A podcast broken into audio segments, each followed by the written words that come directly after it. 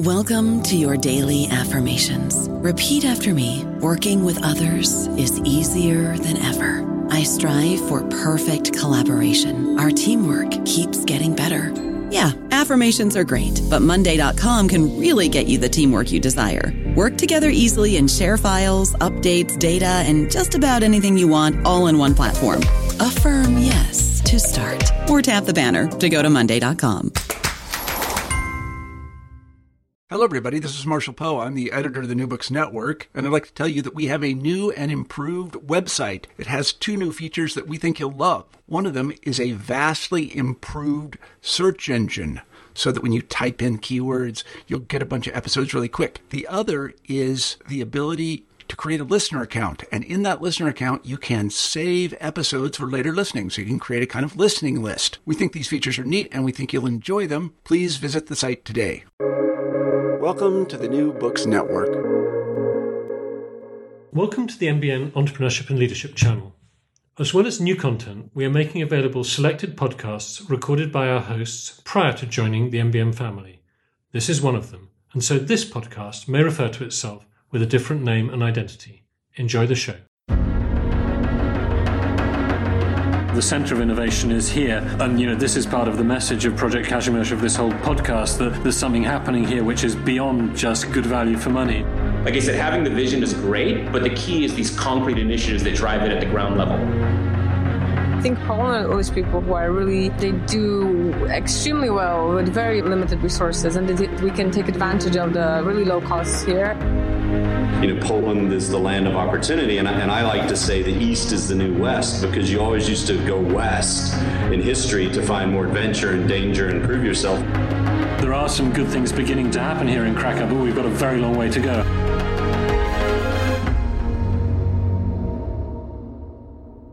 Good afternoon, good morning, good evening, good night, whatever time of day it is, Project Kazimierz listener.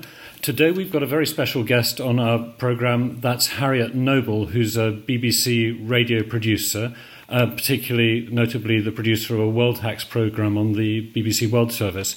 But Harriet, rather than me do a sort of mangled introduction, why don't you introduce yourself to the audience in the way that you would if you met someone at some event and they ask you that famous question, what do you do? Yeah, exactly. Hi, Richard. Thanks for having me. You summed up the basics. So I'm a radio producer at the BBC. I've been working here for 7 years or so, and at the beginning of 2017, I joined what was then a very new program on the World Service called World Hacks. Hacks as in we're constantly having to explain our name, which maybe means it's not a very good name, but we're kind of, we like it. Hacks as in fixes, like life hacks rather than kind of journo hack type people. So what we do, what has become quite a kind of very fashionable in journalism recently, people are kind of desperate for good news to try and mix up a bit the kind of the constant bad news that quite often dominates the agenda. So we are doing what is known as solutions focused journalism. So we are looking at things that are solving problems. And World Hacks is it's a radio program on the World Service. It's a podcast. Our podcast is called People Fixing the World. And it's also digital video. So whenever we do a story, we both do it for radio, and we do it for online videos that go on the website, that go on Facebook, that go on Instagram. And that means that we can reach as many audiences as possible, and our videos do very well. And I am more the radio side of that. That's my background. That's what I love. So I produce and report on programs, and I also present. Our presenters come from within our team, and I am one of the kind of rotating crew of presenters. That's a little bit about that. That's the spiel that I'd give at a party. Okay, at which place people say, "Wow, that's amazing! How cool! How can I?" And do people, when you tell people, do they share with you good ideas, or is it one of the reasons I wanted to have you on the podcast is that I see quite a similarity between what you're trying to do and what I do as a TEDx organizer, that we're always looking for the best, what we say, people, projects and ideas to put on the stage. And it seems to me that to some extent you're looking for wonderful projects to put on the air or on the internet or whatever, or put on the ether or whatever you call it these days. And so that's part of what caught my attention. And so how do you have you developed processes for sourcing your ideas, or being the BBC, do you get a sort of tidal wave and the main challenge is filtering a cascade of different things that come into your email box? Yeah, that's interesting, because I think you're right that the TED and TEDx and us share a lot of ideas, and quite often the people that we speak to will have done TEDx talks about their project. It's very much the same area. So I think there's no one way of finding a story. You're right in that, being the BBC, we are known. We are starting to get a bit of a reputation in the sector. So stories do sometimes come to us. We have quite a lot of boxes need to be ticked for us to do a story. So a lot of our time is spent, as you say, filtering things. If at this imaginary party that I'm at, if I met someone and they said, "Oh, I know about this thing," that the chances are, sadly, kind of 9 times out of 10, that is not going to quite work for us. So in many ways, it's easier I certainly find it easier to kind of look for it myself, because I know exactly the kind of things I want. So there are various different techniques. I mean, something that we've been finding quite useful for us recently is actually there are lots and lots of conferences broadly in the area that we're in. And it's very good if you go to those conferences and you want to kind of speak to people at the kind of quite early in their process. One thing we try not to do, and we sometimes do it and it sometimes works quite well, but we quite want to be first on stories. We want things that will surprise people. And if it's something that's very well known, that's not going to be that surprising. So it's better if we can say, go to a conference, see a speaker, and kind of work with them at the beginning of their process to get that story out there. So that's one way, going out and finding them. I think just making good relationships with the people that we meet, with the people that are in the sector. Quite often a story will come to you through someone you've worked with on another story. And so there's those kind of two ways. And then I think, it's heavy, extensive research. It's knowing where on the internet the stories are going to be for us. It's kind of knowing what to keep our eyes out for. Sometimes I get my stories through relatively mainstream sites. One I've done recently about there's a course happening in Toronto and Canada and a few other places, which is improv classes for people that have anxiety. It really helps if you have anxiety. Well, for some people that have anxiety, to do to learn some improv. And that was an article in The Atlantic. So, just keeping our eyes open, speaking to people, looking out for things is how we find our stories. I don't know if that is similar to how you find your speakers. Yes, well, I mean, I want to dig a bit. I will answer your question. Sure, sorry. I'm not used to being the one who's interviewed. Normally, it's me doing the interviewing. Carry on. That did cross my mind, but I was. You said you know what you're looking for, and then you moved on to sort of the places you went. But if you were trying to explain, what are the key things? And I very much like, and I agree. I explained to people about the TEDx. We're not necessarily looking for people who are already famous, because in a way we're trying to put spotlight. In a sense, it's just giving a known project another stage is quite helpful. But if it's something that isn't that well known yet, that is much bigger deal. It's slightly, I suppose, to some extent, the equivalent of a journalistic scoop, that if you get there first, which isn't the only criteria, but what are you looking for? What you say, what you're looking for? What sort of things? I have a few, as I said, a few boxes that I want to tick, and a story probably can get away with not ticking one of them. But I mean, the obvious thing is that we do solutions focused journalism, so it has to be something that's solving a problem. That is first thing. That's what the stories that we look for. Within that, it needs to be it needs to be kind of innovative in some way. It can't just be that someone has set up a charity that is raising money for something. It can't be that it's a kind of, I don't know, some kind of a group that is working to do something. It has to be something surprising. It has to be something kind of like that you kind of go like, huh, I hadn't thought of that. So there's a lot of people that are doing a lot of good deeds. Mm-hmm. We're not after good deeds. We're about after innovative ways of solving problems. And there is a nuance there.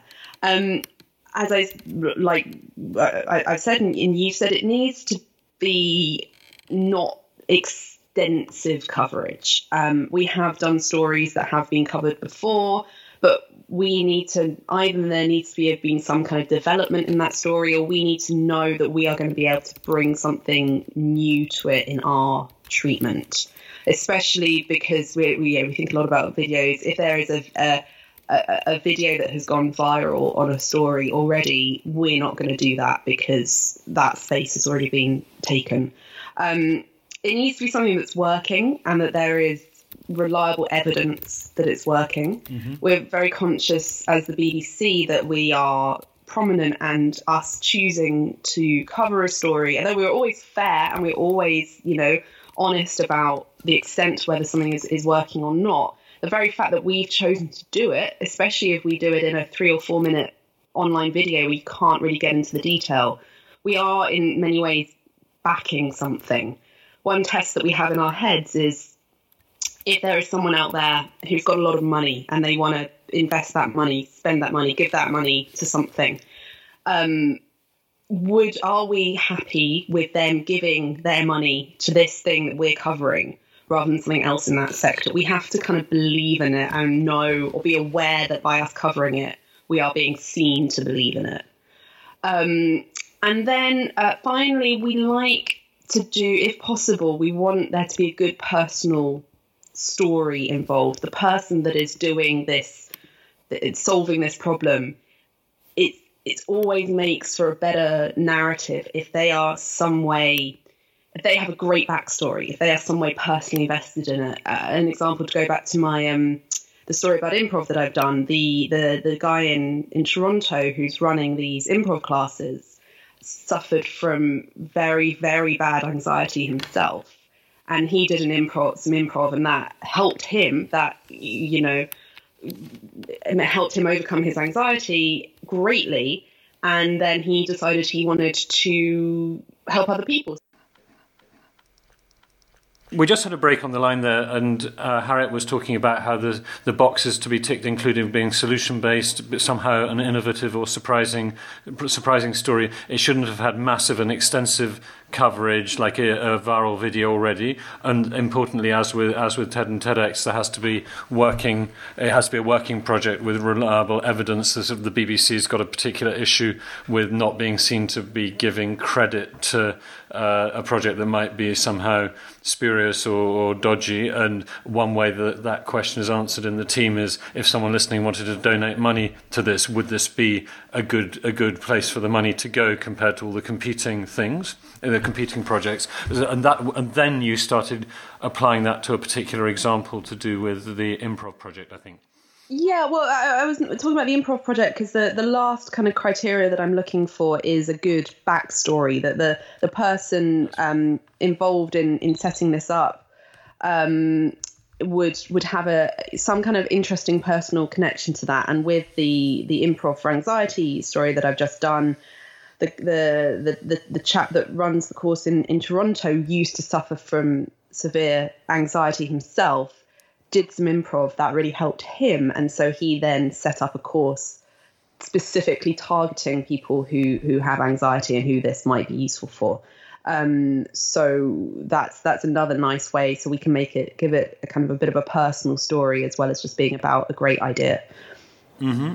Yes, I mean, the sort of questions we ask at the in the TED team is, well, firstly, obviously, what's the idea? And then it's like, because the tagline of TED is ideas worth spreading, which aren't always projects, but each TEDx, they're independent of the main TED organization, although there are quite strict and robust guidelines about what we do. Nonetheless, it does say independently organized, so they don't take full responsibility.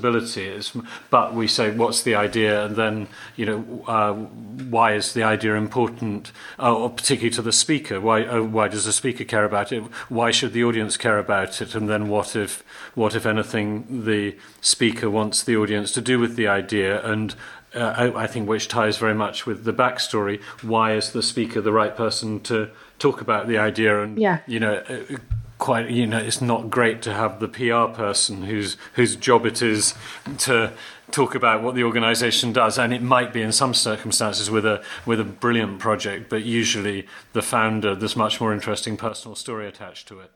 Yeah, exactly, and especially on radio, when you're just hearing someone's voice, they really need to. There needs to be something about them that kind of brings them to life for you, and if there's some incredible, personal story that the listener can latch onto, that will just make for better radio.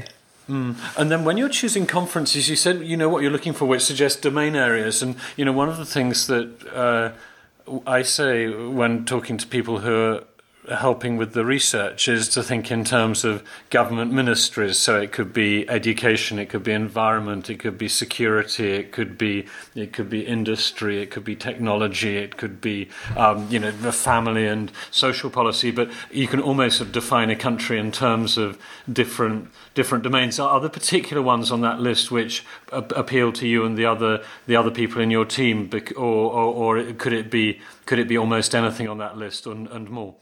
Yeah, I think we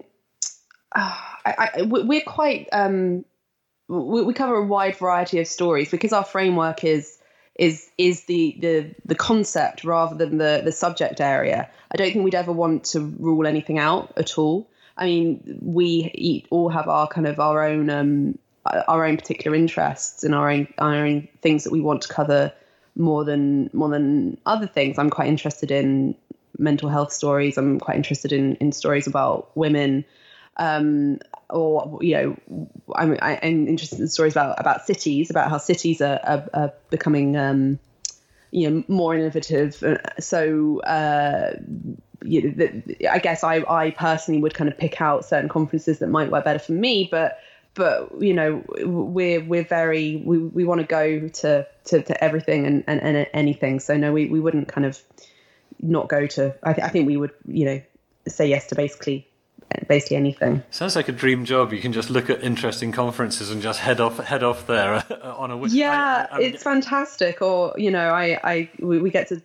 Yeah, one of my favorite things about journalism is being out and meeting people and recording the stories and we get to, because we're a World Service program, we get to travel a lot, and that's just fantastic. It's a real privilege. Yeah, my brother Edward Lucas, who used to be with BBC World Service many years ago, and I think he produced Newshour about 30 years ago, and then was with The Economist, used to say that he would sometimes pay to do what he was paid to do, that it was he liked it so much. But obviously there are pressures, and it's not always perfect. But I wanted to come back to a financial issue that one. Quite often when I'm listening, not necessarily to your program, but quite often when I'm looking at projects, I'm looking at sustainability, because if there's a big grant, whether it's from the United Nations, Europe, very often here in Poland, the European Community or the government, there's a feeling that the moment the government money runs out,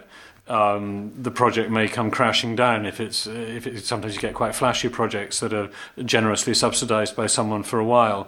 And is that a criteria? And quite often I notice you don't ask people about, or on some of the podcasts there haven't been questions about the money, how it's funded, what the sort of. I used to work in public policy analysis many years ago, and there was always a sort of rather boring but important things like cost benefit analysis or cost per beneficiary and things like that. Is that a deliberate thing, or is that just do you feel that the financial side is something you should be digging at, or not particularly? I think it's something that we would always want to know when we're doing the research. We would always want to know how something is funded. In some ways, just to know what the kind of the intention and the the kind of the reason behind the project is. I think if we don't mention the funding, it's largely if we will have done those background checks ourselves. And I think we would, sometimes perhaps that is something we can do better. I agree that it's not something we always talk about, maybe because we think it's a bit boring, which is not the case. But, it's not the kind of the grabby thing and this is the amount of money that goes into it and that kind of breakdown. So I think if we don't mention the money, it's because there's not something interesting to say, but that's not a reason why we shouldn't do that, and maybe that's something we can do better. Yeah. I think there was one to do with getting former neo-Nazis in Germany. Yes, yeah. I was, it sounded really great, and I was just listening. How much it cost, because there was some reference to it being funded, and I was just thinking that sounds really good, but is it expensive, or is it being done at low cost? And there were others where the money was all over it. There was a very nice one to do with the persuading restaurants to allow their toilets to be used. I think in Bremen, in the north of Germany, there was one of your programs saying that they gave €200 a year or something like that, so that which worked out much cheaper than having publicly maintained toilets. And I thought it was sort of good to know, because if it's more expensive, because almost anything new has to be better, certainly better, but quite often better and cheaper than the existing way of doing it in some way. Otherwise it won't necessarily spread. Yeah, I think you're right. I mean, with the toilet, but those were both my programs, and with the toilets story, the kind of the success of that project lived or died on whether it saved money for the authorities or not. Yeah. So the fact that it did was kind of crucial to the story. Yeah. With the Nazis program, I don't think it was as much. I think it would be. I mean, if it was billions and billions of pounds, it wouldn't be funded. But I think that the reason that I didn't is explicitly mention the cost of that is because it was something that was largely funded by government, and it's a kind of project that a government would say, this is something that needs to be done, and we'll pay for it. So although the cost is obviously a factor and is interesting, and maybe I should have mentioned it. That project didn't depend as much on a kind of a cost saving element as the toilets one did. I don't know about you, but I'm very busy and I don't have a lot of time to cook. That's why I subscribe to Factor. Eating better is easy with Factor's delicious, ready-to-eat meals. Every fresh, never frozen meal is chef-crafted, dietitian approved, and ready to go in just 2 minutes. You'll have over 35 different options to choose from every week, including Calorie Smart, Protein Plus, and Keto. These are 2-minute meals. Factor meals are ready to eat and heat, so there's no prepping, cooking, or cleanup needed.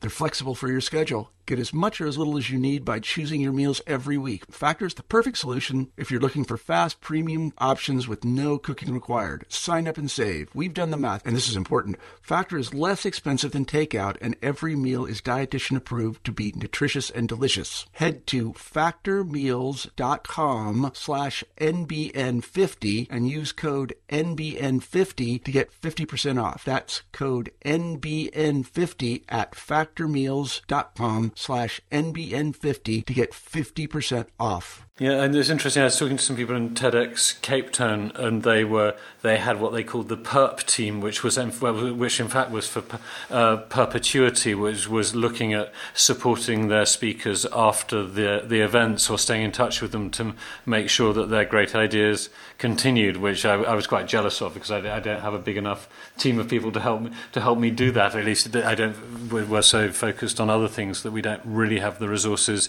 in terms of time, because it's all volunteers to make it happen. But even in public, I don't. It's not. It's just a point, really, that in public policy there's also competition for resources, and even if it's government money, that's also scarce. But I want to. So that was one thing. The other thing I was really interested in was this doesn't just apply to your program, but quite often I find myself personally Googling people I've heard in programs, and you don't have show notes, and quite a lot of podcasts these days do have somewhere in the connected webpage there are links to the organisations or ways of where people want people to follow up. So, for example, I'm trying to make contact with the Dutch farmer who has a different way of raising pigs to cut back on antibiotic use, and it was striking me that it would be really useful if there were links to the different organisations. I think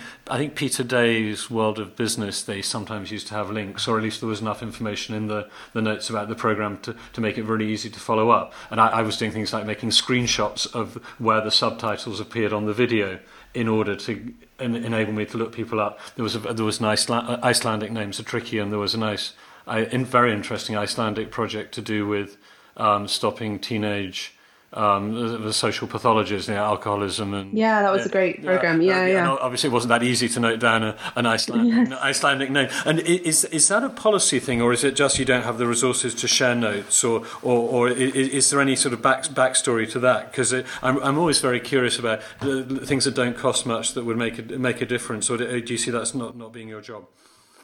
A little bit. I mean, I think we would probably think that if, with the internet as it is these days, if someone wanted to find these people, it's fairly easy to. I think you make a good point about, spellings of names. And maybe that's something that we can think about doing. But I think that if someone can find a project without us having to put the link to it on our kind of blurb about the program. Okay, have you come across a journalist called Catherine Guildenstead, who's got something like constructive elements in journalism? She gave a talk at TEDx. Because I've come across a few sort of what I wouldn't necessarily call it solutions-based journalism, but positive journalism. And it's in exactly the same story. And the idea that Catherine Guildenstern is Danish, and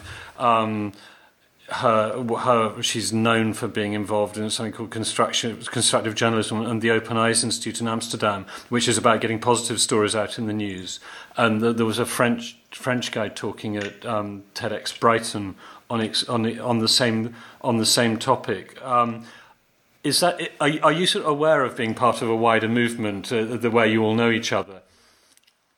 Yeah, absolutely. I mean, I don't know this woman personally, but my colleague Tom Coles, who's a senior producer on the program, spoke at a constructive journalism conference in Denmark. Mm-hmm. There's an interesting little kind of debate within the sector, between constructive and solutions journalism. What the Danes are kind of leading the way in constructive journalism, and see it as a kind of constructive journalism being the catch-all term and solutions journalism being one element of that, whereas people who kind of back solutions journalism see that as the catch-all term and constructive journalism being another name for it. So there's all sorts of, it's interesting being in a developing area of journalism, because, we're still slightly working out among ourselves what it means. There are, as we're working in this area more and more, I'm sure we're all kind of come across the same people. Yeah, I just checked while we're speaking. There was a French guy called Christian de Boisredon who's got a website called Spark News, and apparently it's got hundreds of millions of viewers. 120 million. I haven't verified this, but it sounds like 120 million people reach, whatever that means. And I'm just sort of quite aware of the fact that this. If you hear about the same thing from multiple sources in sort of within a 20-month period, I regard myself as being quite up to date with things. It sort of gives you a sense that this might be part of a wider problem. And how's the podcast been, or rather the program been received? Do you share the numbers of people who download it, and is it regarded as a success in terms of audience? Presumably, you measure in terms of audience and impact. That must be quite an important criteria. Yeah, I mean, it's generally, you know, regarded very well within the BBC, and we, I mean, our initial, I think we were only initially kind of commissioned for a year, and that's kind of going on and on. So it's been a success. I mean, one thing that we can tell more easily are our the viewing figures on our videos, because you can just see them automatically, and our videos do very, very well. I mean, millions and millions. It's rare that our a video doesn't hit a few million. I think our biggest success, I don't have the exact numbers, but you know, we're at the kind of about 30 million views or so for the videos. In terms of the radio, it's harder to know because we don't have any really specific breakdowns for the kind of weekly audience number. I mean, we know that the reach of World Service is 170 million. We do the podcast does well. I think we get kind of an average of 100,000 downloads on iTunes for the podcast. I mean, as they're kind of releasing more information about that, we'll be able to see a bit more how it does. But we're certainly, you know, we don't have as many, you know, metrics as we'd like, but on all the ones that we do get, we know we do well, and we are well regarded within the BBC. There's something on Radio 4 each week does something called Pick of the Week, where they select the kind of the best or someone's favourite programmes that have been all around the BBC radio that week. And a recent programme that I did and another one from my colleague a few months ago has been on that. And that's a pretty good kind of hit rate to have been on that twice in a couple of months. So, yeah, it's going really well. Okay. I mean, I'm not surprised, but congratulations. I mean, I don't know how it ranks. Obviously, you know, as you say, the BBC is a very, very powerful brand and platform, and so it's not surprising you get a lot of listeners. But it's nice that it's well regarded and successful within that. In the note you sent me, you mentioned there's a couple of things. So it's like around, just taking advantage of the fact that I've got you on the other end of the line. Course, yeah. Line. You said you're working on other radio projects for the BBC. Yeah. So I'd like to ask about that. Yeah. So one thing I'm working on pretty soon, actually. I got there's one great thing about working at the BBC is that as well as your kind of day to day, there's lots of opportunities to pitch ideas for other something completely different to your usual subject matter. And so I'm going to be working on a documentary for the World Service, and we'll do a video as well soon about being an only child, which I am one, and it's something I'm very interested in, how it impacts your life, how it makes your life different if you're an only child. There, you know, it used to be that it was quite, it was not very common, and it was seen as, you know, there must be some kind of reason for it. It wasn't necessarily a choice. Whereas I think now people are increasingly choosing to have just one child for whatever reason. So I'm going to be doing an hour-long documentary about that. I kind of won a commissioning competition to do that, and so that's very exciting. And yeah, looking forward. So I will be taking a break from World Hacks for a month or so, which will be a bit of a wrench, but you know, for an exciting reason. Yeah, there's a nice TED talk. I'll look it up for you about the value of siblings, for saying that. Which obviously is, you know, it's a point of reference rather than it's not. I'm so interested. I would love to see that. Absolutely, I'll certainly send that over. So that's interesting. And the other is obviously it's all over the news at the moment. There's Me Too, Harvey Weinstein issues, and I there's a campaign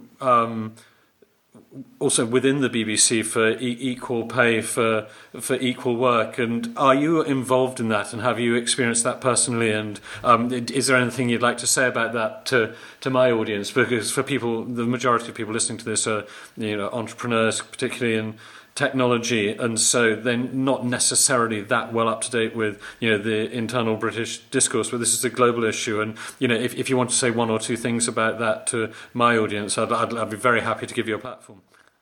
Yeah, I mean, absolutely. I shouldn't even need to say, but I believe in equal pay, and if there has ever been any discrimination along gender lines, then that is terrible, and I hope it will change. But I think it's something that has been acknowledged as a problem in the BBC and is a problem everywhere, and it's something that people are starting to do something about, and that's great. Okay, so short and concise. I guess that's not very. But are you involved in sort of in this internal campaign? Because haven't some journalists got together and sort of formed a lobby? Some of the female journalists within. Yeah, I think there's a newish kind of. It's a group called the Second Source, which is not a BBC thing, is a women in journalism organisation to kind of get women journalists back to kind of talk to each other and work on stuff. I mean, pay obviously being one of the key issues, but on all sorts of things. So I'm a subscriber to that. I'm not, involved in running it. I think it's a very, I haven't done any. I think it's a very kind of complicated issue and something that everyone is trying to get better at. So, hopefully, and if we were to have this conversation in 5 years' time, it wouldn't be or 3 years' time, it wouldn't be a question that you'd need to ask. Yeah, sometimes I feel myself beginning to say things like, I have a couple of daughters as well as a son, and I feel that if I start saying because I have daughters, it sounds absolutely terrible, as if it wouldn't matter if I didn't, which is rubbish. But I think that it, in the midst of all the terrible stories that are coming out, it does create the possibility of a faster pace of change, and the first step to solve a problem is to diagnose it and identify it. So to some extent, the fact that it wasn't so visible or talked about is a change for the good. It's like catching a spy. Yeah. Like catching a spy in a way that it's terrible there was a spy, but it's much better to catch them than not. I think we still live in a very sexist world in lots of ways, and I am completely conscious that it's my role as a woman and as a woman with a very small public voice to kind of fight for equality as much as I can, and I think it's, of course, because you have daughters you will think about it a little bit more, not that you wouldn't without them. thank you for the credit, given that you don't know very much about me. There's one thing that struck me. I've got about 5 or 10 minutes more, and I guess you're under time pressure too. Yeah, that's fine. Yeah, don't worry. I'm interested that obviously entrepreneurs very often for profit. We say on the TEDx stage, it's sort of business and social entrepreneurs are potentially welcome. And when I'm promoting entrepreneurship in the different projects I do to do with that. It's not just restricted to business entrepreneurship, but do you have issues and challenges spreading ideas that are for profit as opposed to ideas that if someone's fixing the world? Say there was some. I just came across a new. There was something in The Economist last week about. I'm going to try and pronounce them. Is perovskites or perovskites, which are an alternative to silicon in solar panels, and there's one Cambridge-based or Oxford-based project, and there's one in Poland. I think, oh, that's nice, it's a Polish technology, but this would be potentially putting a for-profit idea on the stage. Do you in World Hacks, do you have an issue there of it being inappropriate for you to spread an idea that's commercial?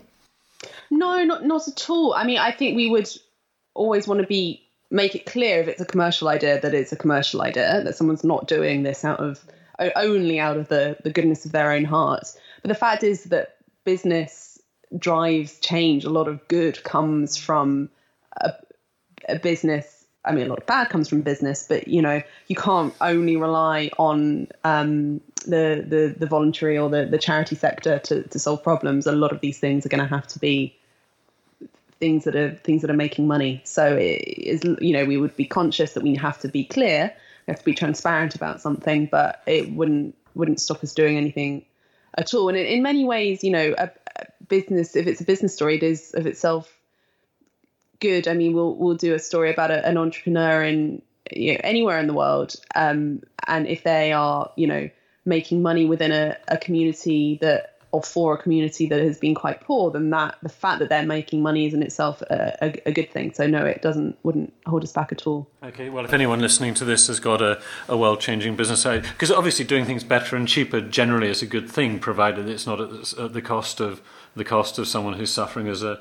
consequence, obviously. So anyone listening to this who's got great business ideas that deserved, in your opinion, to be on, in the opinion of the person listening, to be on the World Hack stage, I guess you can send in an email or a description, or indeed come to me at TEDx. Yeah, absolutely. TEDx. I mean, I do include my, links to get in touch with me, where you broadcast this, and I'm always interested to hear from people. So please. Get in touch. I will do that. In fact, I think you didn't yet fill in the bit of the form. I've got this sort of interviewee form where people put the stuff they want to go on the... Yes, your profile to use or not. You sent me a profile, I think, but in terms of links and things to put on the post, I think it's pretty obvious. Let me know what information you need, and I'll send that to you when I get back from my desk. I mean, I'll send you my... Well, you have my email address. I'll send you my Twitter and a link to our program page. So that should be sufficient, I think. Okay. Is there anything we haven't covered that you think? Oh, one thing is, how big is your team? Obviously, I can see a few names on the website, but how many? Of you are how many of us are there? That's a good question. Let me just do some. Just thinking of where everyone sits. So we have an overall editor, and then we have 4 execs, a couple of radio. We're probably about 10, and we sometimes use freelancers. And in terms of the core crew, there's probably 10 of us, give or take. Apart from the show note with Wishes for the World, I'd be really interested to get a list of the sort of conferences you go to, because I suspect that possibly being in London and with your network, you might be aware of events that, because you know they're good, you go to them, and it, quite often conferences are very good at sort of self-promotion, so they sometimes, a lot of conferences make out that they're better than they are, if you know what I mean. Of course, yeah, absolutely, I can do that, that's not a problem. I mean, drop me an email with everything you need and I'll get back to you. Okay. Not absolutely. Okay, perfect. So finally, I don't know if there's anything if there's anything I haven't asked you about that you think is important on the one hand, or there's anything you want to ask me or anything that I or my team here can do for you, this is your opportunity to either ask or tell. Gosh, well, I mean, I think you've covered a lot. I could talk for hours and hours about radio production techniques, but I'm not quite sure that's more my own geeky interests than what your listeners all want to hear. So in terms of the kind of the areas you're interested in, I think we've done a good kind of brief scoot around all of those. I mean, I'm just I'm interested in any other time you think it's useful to chat, or if you're organising anything and want if I can help or be involved in any way, that's great, because I think one thing we've talked about is how useful it is for us within the sector, whether it's journalism or kind of TEDx, like what you do. It's great to work together. So let's speak again sometime. Okay. Well, certainly, I'll certainly take you up on that. And every now and again, I sort of come across things which are really interesting. For whatever reason, they don't work for the TEDx stage, or sometimes the person isn't available at the time we need them, or something like that. And I'm more than that. I basically what we it's a non-profit thing, TED, and but it's a big chunk of my free time, and so I'm always glad to work with people who can help spread great ideas. So in that area, we've got a lot in common in terms of our objectives. Yeah. So I'd certainly do that. And so I think now all I'd say is thank you very much indeed for your time. To the listeners out there, I strongly encourage you to listen to the podcast, find the show, look at the BBC website that will be posted in the show notes, and look at the videos. Some of the stories are really incredible. They're all good, but I'm sure everyone finds their own personal favourites. And last but not least, a big thank you to Harriet for sharing the last hour of her life with us. It's been a pleasure, and thank you for being interested. So yeah, and keep listening. Okay, thank you very much, Harriet. Thanks, bye-bye. Richard. Bye. Thank you for listening to another episode of Project Kazimierz, brought to you by me, your host, Richard Lucas. If you enjoyed listening, check out additional podcasts on our webpage, projectkazimierz.com, or on iTunes, where you can also subscribe so you never miss an episode, and also leave us a 5-star review if you feel like it. We welcome feedback and suggestions of new interviewees, whether as comments on projectkazimierz.com or via our page on Facebook. This podcast was produced by Adam Zuber. Thank you again for listening. You know, vision is all great and well, but execution is actually the key. The actual process of meeting those people, working with them, is in itself a huge reward. Interaction between the university and the business high-tech community is absolutely fundamental. Diversity creates a healthy ecosystem, and I think that I'm seeing more and more that diversity. It's not just about individuals, but it's about new individuals, it's about, new initiatives. Sometimes they overlap with each other, sometimes they might be cannibalizing each other, but the reality is that you want to have as many as possible because that accelerates the big picture. We're not going to have everyone in the world here, and in this connected world, we don't need everyone here, but the artists and the designers, the creatives, they're very much part of what we've got and what we need. So if you're listening again somewhere else in the world and you feel you're looking for a place where your creative juices will run, then this city is certainly a place where you can find yourself. And I think you can make history in Poland. I think you can be part of something much bigger than you could be a part of in the United States right now, not just from going out to San Francisco to make Silicon Valley richer, but making a new part of the world grow at a much faster rate, be a much bigger part of that community, and making it wealthy, not just for wealth's sake, but for a purpose, which is to make that country's government stronger,